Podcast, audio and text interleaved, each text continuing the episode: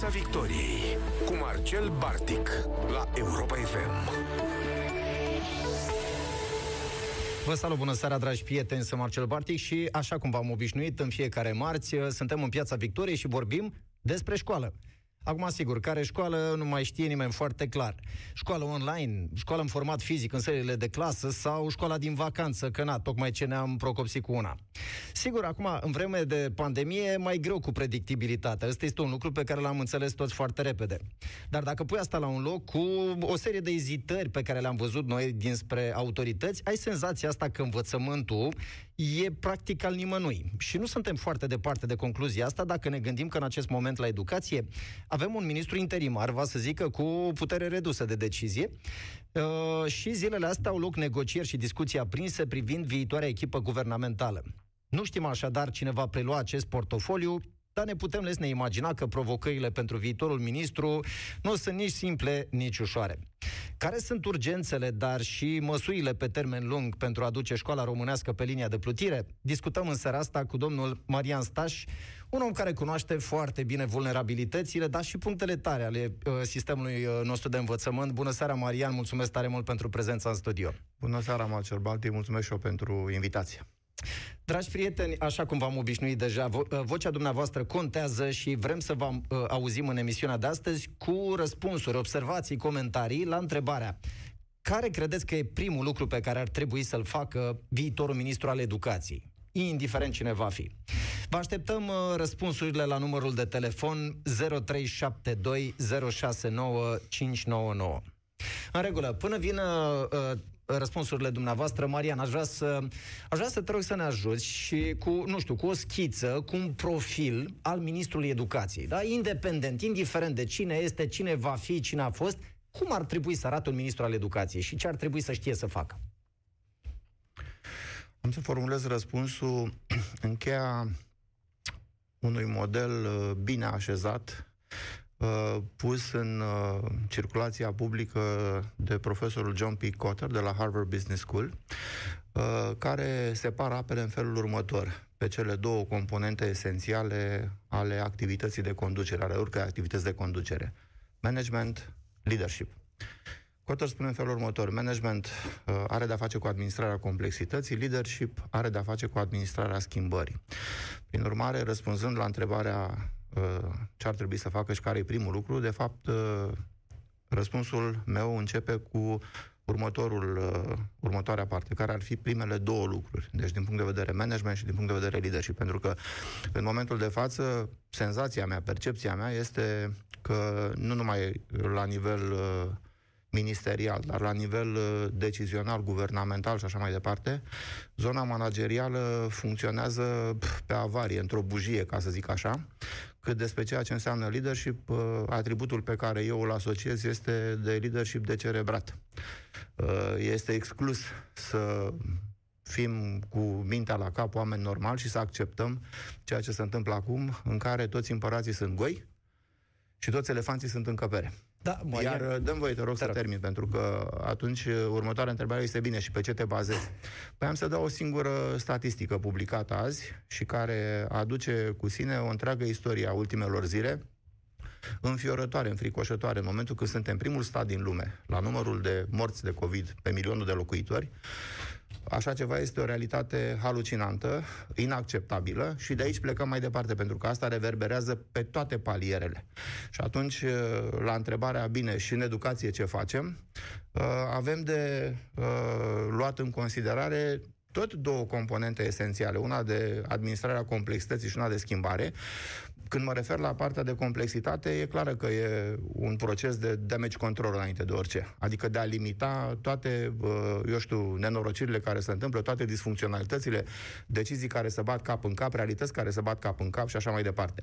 O să mai discutăm un pic pentru că am de adăugat ceva aici. Iar din punctul de vedere al proceselor de leadership de schimbare, pardon, să avem pardon, ca să zic așa, pentru că până acum eu n-am auzit uh, să existe pe masa de lucru acele procese sau acele proiecte cu adevărat transformaționale pentru ceea ce ar însemna școala de aici înainte, cum ar fi, de pildă, noile planuri cadru de secol 21 pentru întregul sistem public al educației. De aici plecăm mai departe.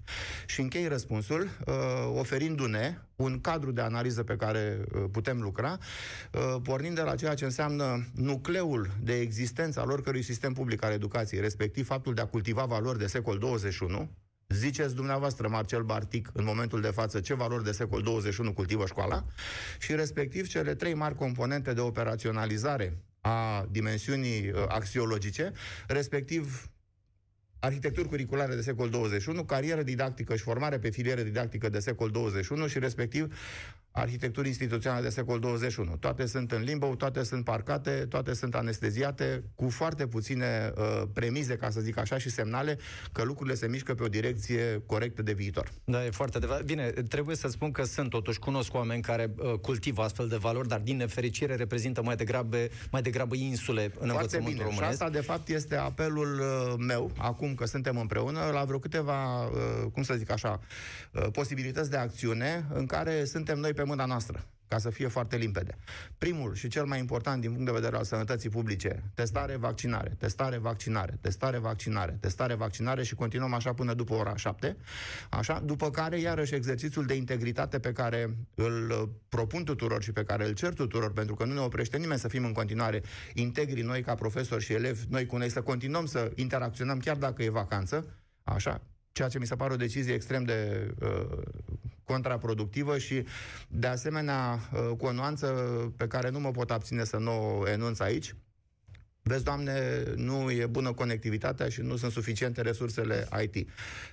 Păi atunci, dacă înlocuim o politică proastă cu una și mai proastă, unde ajungem?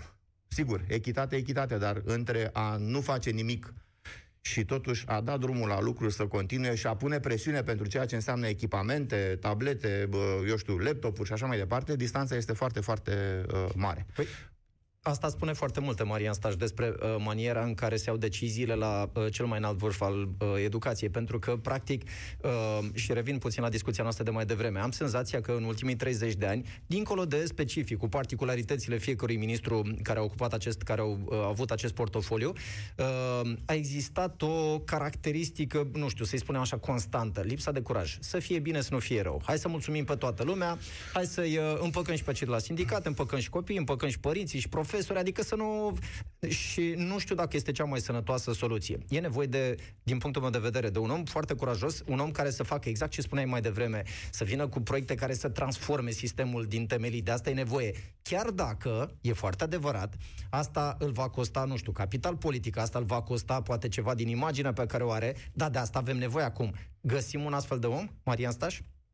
Eu cred că în momentul în care un politician ajunge în această poziție și dacă are într-adevăr stimă de sine și respect de sine și sânge în instalația politică, poate să facă lucrul ăsta, chiar în condițiile în care costul poate să fie extrem de ridicat, însă E un lucru asumat întotdeauna. Și aici am să-ți dau un contraexemplu paradoxal uh, pe care doresc să-l menționez ca atare și mă refer la ceea ce înseamnă uh, curajul uh, aproape contraintuitiv al sistemului, cu majusculă, de a da drumul în acest an școlar primelor școli pilot. Și aici am în vedere două componente esențiale, cunosc foarte bine procesul și doresc pentru conformitate să marchez acest punct pentru că ține de discuția noastră strategică, de nivelul strategic al discuției. Sigur, toată cinstea și echipei de la Curcan, și echipei de la Baia Mare, și de la Râmnicu Sărat, și de la Iași, și de la Lazar din București, așa. Însă, în opinia mea, actul de curaj esențial aparține sistemului cu majusculă și anume faptul că a emis ordinele de intrare în funcțiune a acestor școli pilot, adică de descentralizare de subsidiaritate curriculară, iată deci că sistemul poate livra, în condițiile în care cea mai sensibilă, cea mai importantă, cea mai critică uh, piesă din aceste ordine de ministru o reprezintă colecția de derogări sau de excepții aprobate școlilor așa cum ele le-au cerut. Așa ceva este în contra naturii unui astfel de sistem, dar iată că în condiții de aliniere a deciziilor politice, politici publice, în condițiile în care un astfel de sistem, să zicem așa, își vede, să zicem, un interes așa că nu face nimeni uh, de ochi frumoși cum ar veni, ia că este posibilă și o livrare de transformare sau de schimbare de paradigmă așa cum se cuvine. Hai să dăm două exemple, Marian, uh, uh, celor care ne ascultă, pentru a-i ajuta să înțeleagă un pic mai bine ce înseamnă școlile pilot. Ce două lucruri pe care le fac aceste școli și nu se întâmplă, nu știu, în celelalte?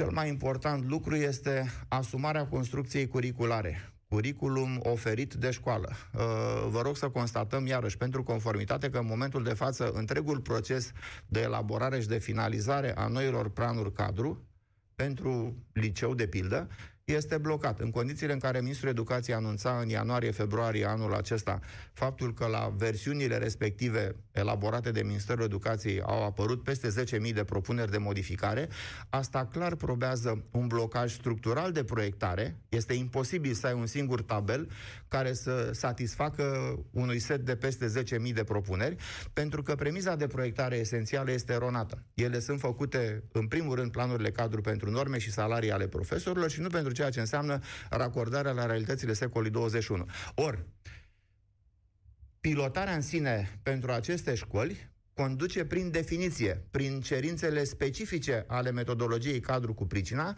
la obligativitatea ca școlile respective să-și construiască propria ofertă curriculară. Deci prima transformare esențială o reprezintă model curricular oferit de școală plan cadru, în limbă de lemn, ca să zic așa.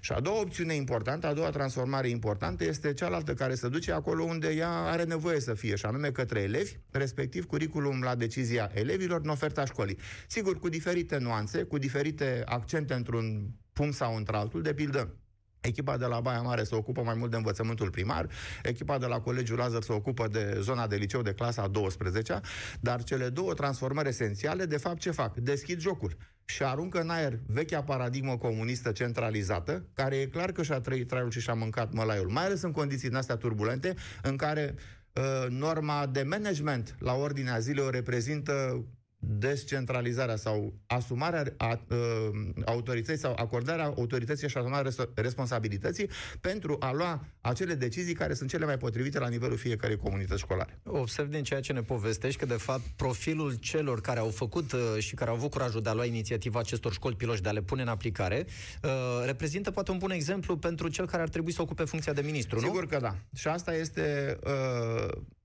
un enunț, din punctul meu de vedere, esențial pentru fișa de post a viitorului ocupant al acestui fotoliu sau viitorului deținător al acestui portofoliu, pentru că ea coroborează direct cu două teme critice.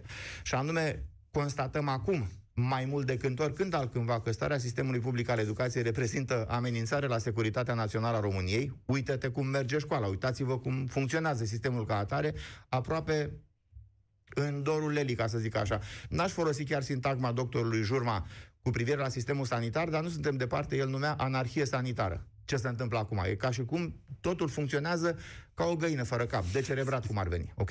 El zice lucrul ăsta omul care știe bine și medicină și statistică, așa încât mutatis mutandis, de domnul, uite, bat în lemn acum, să nu ajungem într-o stare de anarhie educațională, ca să zic așa, închid citatul, în care, de fapt, lucrurile să scape de sub control.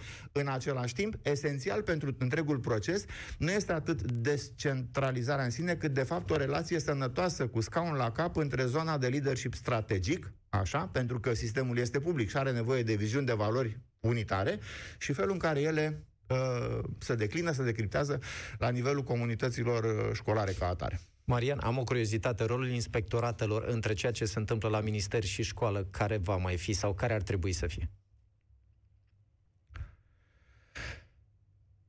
Sintagma pe care eu am pus-o în discuția publică în urmă cu mai mulți ani este așa și am constatat, uh, sigur, probabil din interes politic. Poate că discutăm și despre zona de jocuri de putere ceea ce mi se pare o oroare, să zic așa, în educație, dar nu mă pot salva să nu duc și acolo analiza, ca să zic, pentru că e cu sută coață albă de multe ori. Așa. Uh, sintagma, zic, fusese în felul următor. Inspecții școlare, da, inspectorate școlare, nu. Metafora conducând la ceea ce înseamnă nevoia, iarăși, constatată de toți cu ochiul liber, a reinventării structurale a funcționalității acestei uh, componente esențiale din zona educației, și anume dimensiunea managerială de uh, inspecție școlară și instituțională. Este firesc de făcut așa, este normal de făcut așa, dar cu instituții adecvate de secol 21. Deci povestea cu desființarea între ghilimele inspectoratelor școlare a pune numai această jumătate de sintagmă este eronat și incorrect, pentru că, de fapt, esențial ce avem de făcut e nu să punem căruța înaintea boilor, adică să dăm de pământ cu niște instituții care există, ceea ce nu înseamnă deloc că susține existența lor în acest format așa cum este el acum, ci de a, din potrivă, apropo de proiect strategic, de a gândi care este noua realitate instituțională care cere un anume fel de inspecție școlară, așa cum spuneam, pe care să o pună în fapt în mod adecvat cu instituții adecvate de secol 21. Și aici pot să fie, de pildă, cel puțin două soluții pe care tot așa le-am uh, uh, pus în discuția publică. De pildă, una poate să fie, să zicem așa, mai liberală, mai deschisă, și anume înființarea unui registru de furnizori uh, de inspecție școlară și instituțională, Uh, sub o autoritate să zicem, de tip, nu știu, parlament sau altă autoritate descentralizată, așa independentă, astfel încât acei furnizori să aibă posibilitatea ca să ofere inspecție școlară și instituțională de cea mai bună calitate, la standarde, iar obligativitatea școlilor să fie ca din, într-un număr de ani, nu știu, din 3 în 3 ani sau din 5 în 5 ani, să-și facă uh, inspecția cu, cu pricina. În momentul în care joacă incorrect sau nu dau rezultate profesioniste, îl de loghez din registrul cu pricina. Da. O altă posibilitate, iarăși, la care m-am gândit, sau pe care o putem discuta, este extragerea furnizorului de inspecție de sub autoritatea instituție care oferă educație, cum ar veni. Este un lucru firesc pentru că întotdeauna când am de făcut uh, o, un control serios să văd exact unde stau, ce fac? Apelez la un furnizor extern Absolut. de expertiză și de consultanță. Și ar putea, e ar, să fie așa. ar putea prelua totodată și instituția mentoratului. Pentru că s-a făcut vorbire despre asta în urmă cu vreun an, doi, trei, e menționată în, în legea educației naționale, dar nu se face. Nu, nu, e, nu există o concretizare a celor prevederi. Și inspectoratele ar putea prelua pentru că, sper, cred sau așa ar trebui să se întâmple, există oamenii care au uh, competența să o facă. E posibil, uh, depinde cum discutăm. Discuția evident că e mai aprofundată și mai largă, însă în orice caz, tema de principiu rămâne. În momentul în care ne aflăm acum și mai ales pentru următorii 10-20 de ani, tipul de funcționalitate pe care această instituție uh, îl oferă, tip, așa, sau funcționalitate pe care instituția o oferă, în opinia mea are nevoie de reinventare uh, structurală. În regulă. Uh, dragi prieteni, vă reamintesc că întrebarea serii uh, ce credeți că ar trebui să facă viitorul ministru, indiferent de cine va fi? Așa. Uh, repet întrebarea pentru că mai am un aspect esențial pe care doresc să-l amintesc aici tot așa pentru conformitate, Marcel Bartic. Sigur că da, pentru că întrebarea ți este adresată și ție, Marian Staj. Uh, dăm voie totuși să intrăm în direct. Uh, se pare că uh, sunt, uh, sunt dintre ascultătorii noștri care uh, vor să, să intre în dialog cu noi. Uh, salut pe Denis. Bună seara, Denis. Ești în direct uh, la Europa FM cu mine și cu Marian Staj. Bună seara, bună seara, vă salut cu respect. În legătură cu întrebarea pe care a spus-o dumneavoastră, scurt și la obiect, eu consider că toți copiii, toți elevii, toți copiii din România trebuie să meargă la școală indiferent de situație, că nu cred că se va schimba nimic și dacă vor să acasă și dacă nu vor să acasă, tot ce se întâmplă să petrece în continuare, nu? Păi, uh, parcă, parcă stau puțin pe gânduri, Denis, pentru că stau și eu să, uh, și mă uit în fiecare zi la numărul de cazuri uh, și când da. stau și când, și când mă gândesc că, de fapt, vorbim despre școli în care este aproape imposibil să uh, asigur respectarea unor norme sanitare, știi foarte bine, la fel ca mine, că sunt uh, nu doar uh, imposibilitatea uh, conducerii școlilor de a, de a se ocupa de treaba asta, dar și mulți dintre uh, profesori, părinți, care efectiv fie nu înțeleg, fie nu respectă lucrurile astea. Și atunci ce facem? Îi trimitem pe toți să se îmbolnăvească, sigur, așa cel puțin e de discutat dacă, dacă vacanța era o soluție, spunea și Maria mai devreme. Dar uh, în acest moment doar stau și mă întreb, e, e, suntem în siguranță să ne întoarcem la școală? Păi dacă stăm să ne gândim, nu suntem în siguranță nici când ieșim din lift E foarte, în afara scării de bloc. E foarte adevărat. Marian, te rog. Nu suntem în siguranță nici când mergem la magazin, nu suntem în siguranță nici când ieșim pe balcon să fumăm o țigare, că fumează și vecinul de la etajul 1. E adevărat, dar copiii noștri, copii, pentru copiii noștri nu e important să găsim poate o măsură suplimentară de siguranță? Mă păi gândesc. Este important, dar eu ca părinte, când merg la magazin, eu nu știu ce au restul oamenilor din jur, că trebuie să mă duc la magazin să cumpăr alimente. Nu mă întorc acasă la copilul meu? E adevărat, la școală doar uh, sunt alți adulți care răspund de copilul dumneavoastră. Acolo, uh, când, când vă duceți la un magazin, sunteți cu el de mânuță, e responsabilitatea dumneavoastră. La școală, în schimb, le cereți profesorilor și directorului și uh, inspectorilor și ministrului educației să-și asume responsabilitatea pentru ce se întâmplă cu el. Ori ei au obligația în acest context să facă tot ce cred că e bine, mă rog, discutabil binele ăsta, dar uh, pentru a-i menține pe copii în siguranță. Marian, te rog, voi să intervii. Bună seara, Denis. Mulțumesc pentru intervenție și pentru întrebare. Uh, aș completa uh, comentariul tău pentru că în opinia mea, sistemul public al educației reprezintă, de fapt, într-un un subsistem al întregii societăți și al felului în care întreaga societate funcționează. Ori în, măs- în momentul în care ies cu politici publice cu dublu standard, de tip pentru unii mumă, pentru alții ciumă, și anume restricționez, să zicem, accesul în sălile de clasă, dar dau drumul la multe alte situații în care, de fapt, oamenii pot circula în voie, pot interacționa și atunci este mult mai mare pericolul sau probabilitatea de infectare, atunci am o mare problemă. Când, uh, să zic așa, am să zic eu că eu bag bățul prin gard, știi? Procesiuni, da, pelerinaje, da, școală, nu, atunci avem o foarte mare problemă de numere și de ordine de mărime și asta nu e singura dimensiune, mai sunt și multe altele.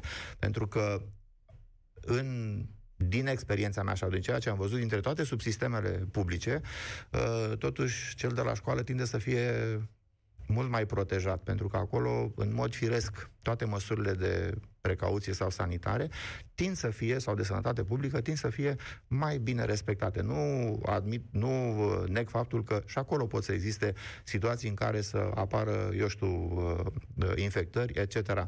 Dar ca sistem, ca atare, eu, de pildă, biroul meu este într-o școală, într-un liceu. Și am văzut cu ochii mei felul în care se derulează procesul de învățământ sau s-a derulat procesul de învățământ acolo, cu atenție, cu protecție, cu luarea în considerare și respectarea tuturor regulilor acestora în proporție de peste 80-90%. Sigur, de acord că toate componentele sunt importante, însă eu cred că ceea ce facem pe dimensiunea asta ar trebui bine corelat astfel încât să nu fie politici publice cu două viteze și cu standarde diferite. Despre asta vorbesc. În regulă. Mulțumesc tare mult, Denis. Uh, uh, Marian, dacă îmi permiți, aș vrea să mai, uh, să mai intrăm în dialog cu unul dintre ascultătorii noștri. Te salut, Ionus. Bună seara. Ești în direct cu noi la Europa FM. Bună seara. Eu cred că întrebarea pe care ați formulat-o pleacă de la o premisă greșită. Explic de ce consider lucrul ăsta. Felul în care ați formulat întrebarea suna în felul următor. Ce așteptăm de la următorul ministru sau care ar fi profilul următorului ministru al educației, în ideea că vine un mesia al educației și rezolvă problemele din educație. Vine un mesia al economiei rezolvă problemele din economie și așa mai departe. Acest sistem de a gândi și de a avea așteptări de la un om politic în fruntea unui sistem politic, în fruntea, în fruntea unui sistem instituțional, care este populat uh, cu angajați, uh-huh. formați unii aproape de vârsta pensionării, alții dintre ei intrați poate pe pile, cunoștințe, relații și câțiva profesioniști care își dau cu adevărat interesul, dar care sunt uh, captivi sistemului. Și a, ca o paralelă am auzit o discuție la Europa FM într-o dimineață între uh, Vlad și Luca despre problemele din poliție, în care cei eroi din poliție, băieți tineri, au vrut să schimbe ceva și au sărit, le-au sărit toți aia vechi în cap. Mm. Uh, cam așa se întâmplă peste tot. Ca să avem un rezultat Uh, pe termen lung. Avem nevoie de strategie. Și domnul uh, Mariana a exemplificat foarte clar, a făcut foarte uh, clar trimiterea la sistemul socialist. Noi avem un învățământ care este o, o reminiscență, o continuare mal, malignă a sistemului Absolut. socialist de învățământ, care nu se mai potrivește cu nimic din ceea ce trăim astăzi. Și uh, în socialismul lui Ceaușescu, ăla măcar a avut o strategie. Adică a trebuit să construiască fabrici, uzine și să facă România industrializată și a zis ce avem nevoie? Școli de maestri, școli profesionale uh, și fabrici de ingineri. Și asta a devenit politehnicile, da. din București, Iași și marile orașe. Foarte adevărat. Ionuț, uh, uite, uh, am să-i dau posibilitatea lui Marian să-ți răspunde. Uh, mulțumesc pentru observație, să știi că e una interesantă și cumva, până la urmă, cred că în direcția asta ar trebui să mergem și să înțelegem că nu trebuie să așteptăm un mesia și că, de fapt, puterea de decizie ține mai mult de noi. Marian, te rog. Bună seara, eu nu mulțumesc pentru intervenție și pentru cele două mari teme pe care le-ai deschis.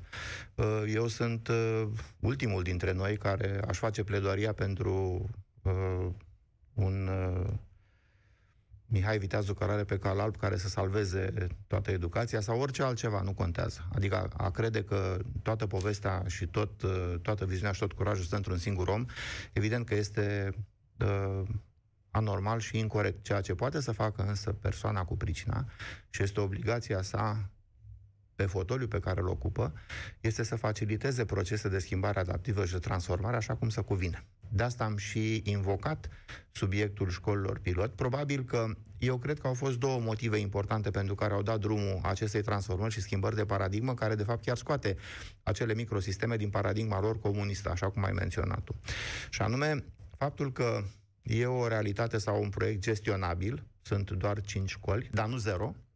Și în al doilea rând, cred că a dat bine așa ca interes strategic din punct de vedere politic. Și aici discutăm și despre jocuri de putere și influență, pentru că asta a fost o bună exemplificare și, practic, cu acest proiect, uh, procesul România Educată, definit ca atare, a început să funcționeze. Adică a intrat în pâine cu primul său proiect și anume școlile pilot.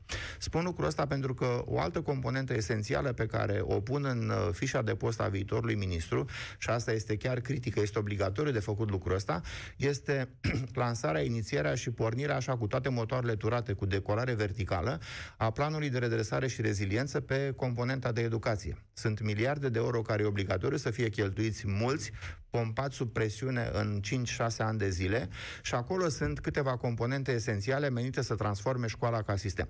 Și închei comentariul meu uh, cu, iarăși, uh, un recurs.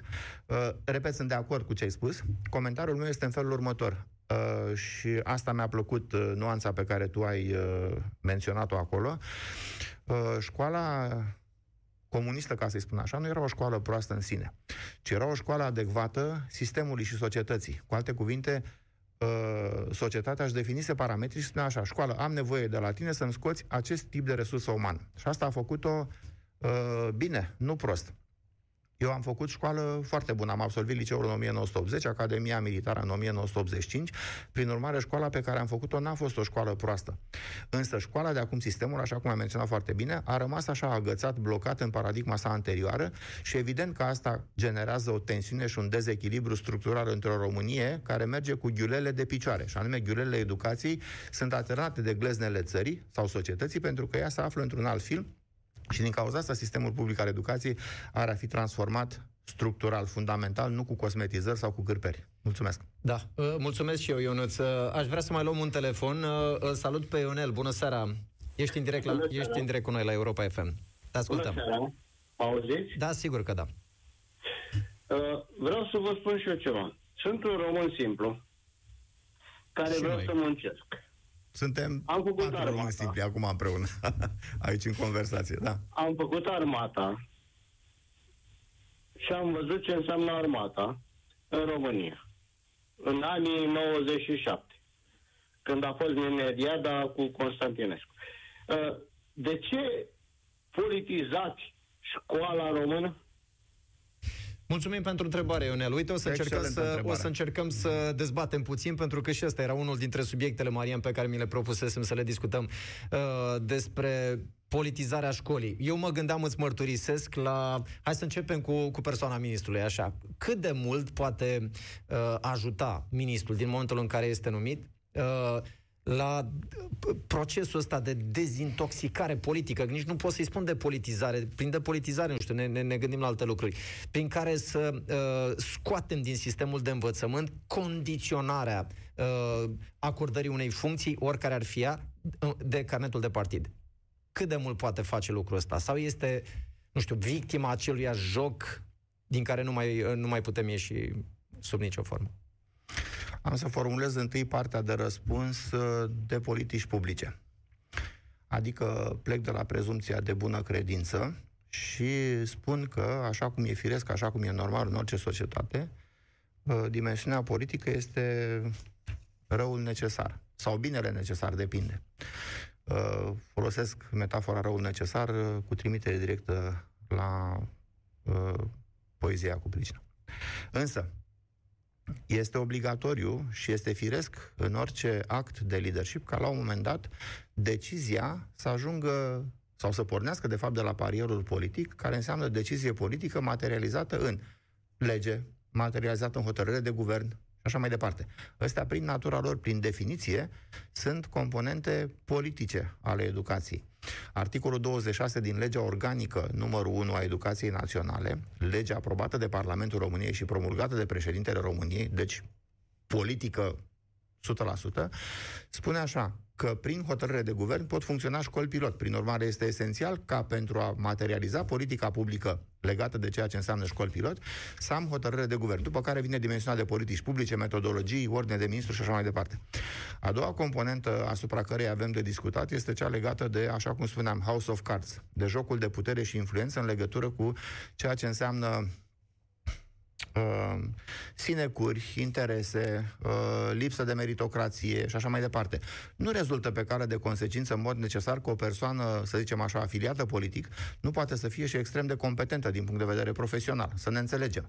Însă în momentul în care toată povestea asta e deturnată aberant către ceea ce înseamnă uh, politizare pe bază de mediocritate și de, cum să zic așa, pupat condurul, abia atunci avem o mare problemă. Și sigur că uh, ăsta este un rău adânc, nu numai la nivelul sistemului educațional, ci la nivelul tuturor celorlalte sisteme publice.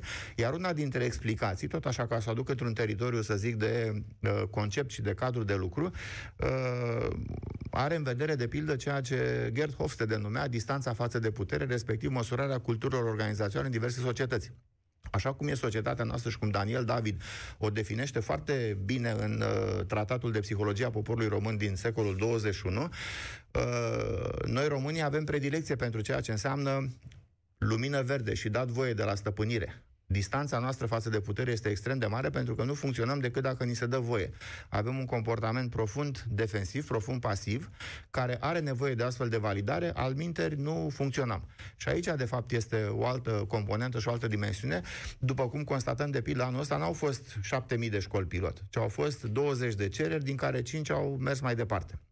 În rest, rămâne perfect deschisă componenta de uh, conversație pe care ați deschis-o, și anume cea legată, la, cea legată de nevoia de a înlocui mediocritate cu meritocrație. Mai avem până acolo. Da. Uh, mulțumim, uh, Ionel. Uh, Marian, revin un pic la, la discuția noastră de mai devreme și uh, mi s-a părut din uh, telefoanele pe care le-am luat până acum, una dintre, idei, uh, una dintre idei foarte valoroase este cea prin care uh, ceea ce se întâmplă în sala de clasă, într-o școală în general, n-ar trebui să depindă atât de mult de uh, decizia pe care o ia ministrul, de pildă. Pentru că sunt foarte multe lucruri pe care le putem face noi. Nu Sigur vine da. ministrul da. la mine în sala de clasă și să-mi spună, știi, trebuie să-ți faci lecția în felul ăsta, trebuie să faci cu tare sau nu. Și atunci, cum, cum uh, reușim sau ce crezi, cât, ce șanse sunt ca noi, profesorii, uh, părinții, să ne scoatem un pic din minte uh, ideea asta că trebuie să aștept, așteptăm niște directive mm. și să începem să fim noi un pic mai activi, un pic mai responsabili, poate să ne luăm autonomia în serios. Lucru ca atare se întâmplă și sunt o, e o colecție, o pliadă așa de proiecte, unul mai frumos decât celălalt, care uh, pun în mișcare, de fapt, mecanisme în acestea de resurse umane de leadership, uh, respectiv uh, Aspire Teachers, respectiv Merito, uh, educația voastră la înălțime și așa mai departe. Teach for Romania, Super Teach, sunt proiecte care încep să coaguleze, de fapt, Asociația pentru Valori în Educație și așa mai departe. E clar că în momentul de față e un fe, o mișcare ferventă, așa o efervescență a acestor proiecte care fac două lucruri deștepte. Generează noi modele educaționale, generează noi uh, resurse de bune practici educaționale în sala de clasă și în același timp șlefuiesc și perfecționează mecanisme manageriale și de leadership ce pot fi asumate descentralizat sau în termen de subsidiaritate, în primul rând, european. În regulă. Îți mulțumesc tare mult, Marian Staș, pentru prezența în studio și explicațiile pe care ni le-ai oferit în această seară. Dragi prieteni, uh, închei întâlnirea de astăzi cu, cu un gând. E, foarte, e, e adevărat, e important ca omul care ocupă scaunul de la educație să fie un om integru, uh, curajos, cu viziune, dar poate mai mult decât atât, poate n-ar fi momentul să începem să facem și noi lucrul ăsta, noi, adică noi, profesorii, părinții, oamenii care interacționăm cu școala în fiecare zi. Hai să avem un pic mai mult curaj, mai multă încredere în noi și să să, spuneam mai devreme, hai să ne luăm autonomia în, mai, mai în serios, pentru că putem face multe lucruri și fără să cerem voie în școlile noastre. Vă mulțumesc mult pentru răbdarea cu care m-ați ascultat și până săptămâna viitoare, hai să avem o școală bună! Piața Victoriei cu Marcel Bartic la Europa FM. Let's go.